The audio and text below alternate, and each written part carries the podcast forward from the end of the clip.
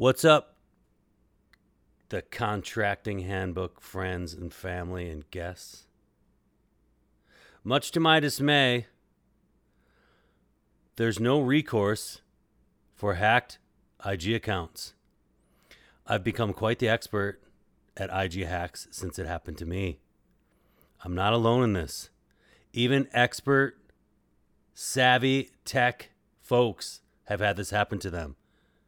And you can read their stories online, it's all over the place.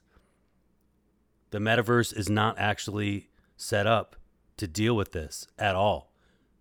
As you'll find out if you go to their help section, and it's just not at all useful.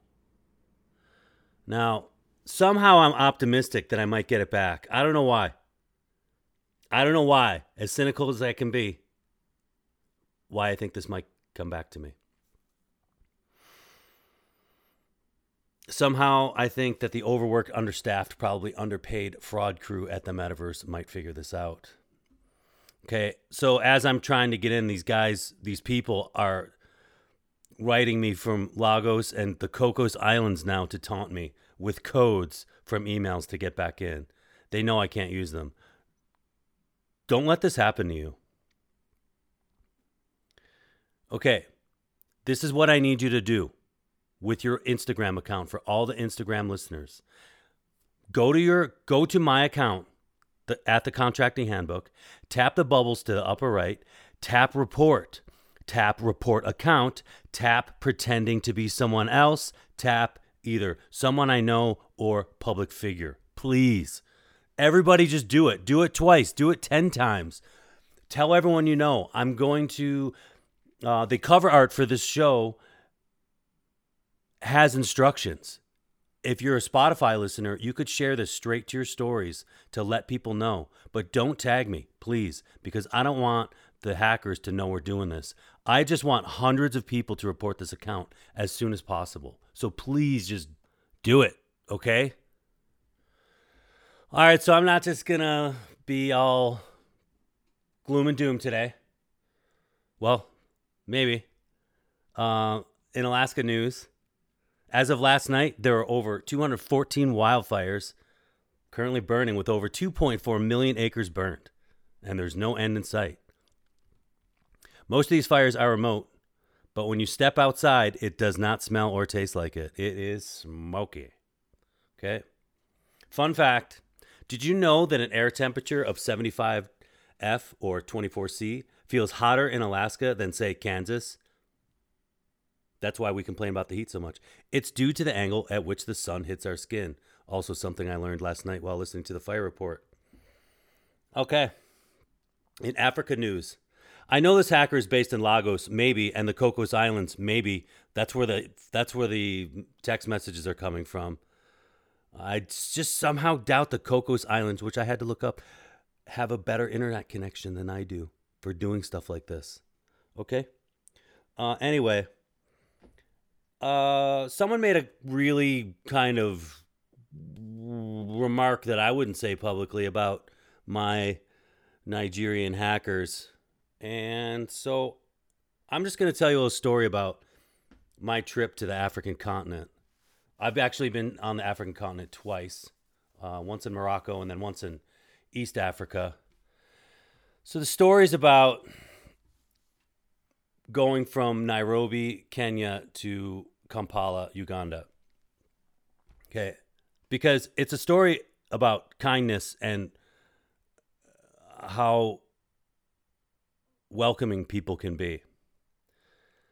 Now, I was waiting to get on a bus in Nairobi, and I was watching this old guy roasting corn on a charcoal barbecue.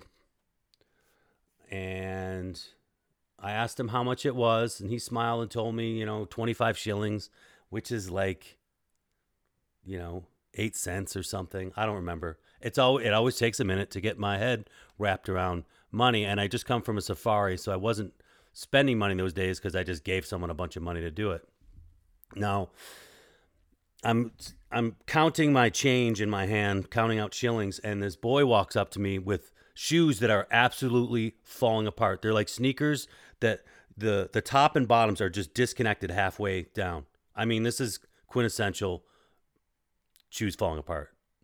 And he takes the shillings out of my hand, looks at it, counts it, pulls some shillings out of his pocket, turns to the old man and says, Give him a whole one, puts the money back in my hand, and says, Welcome to Kenya.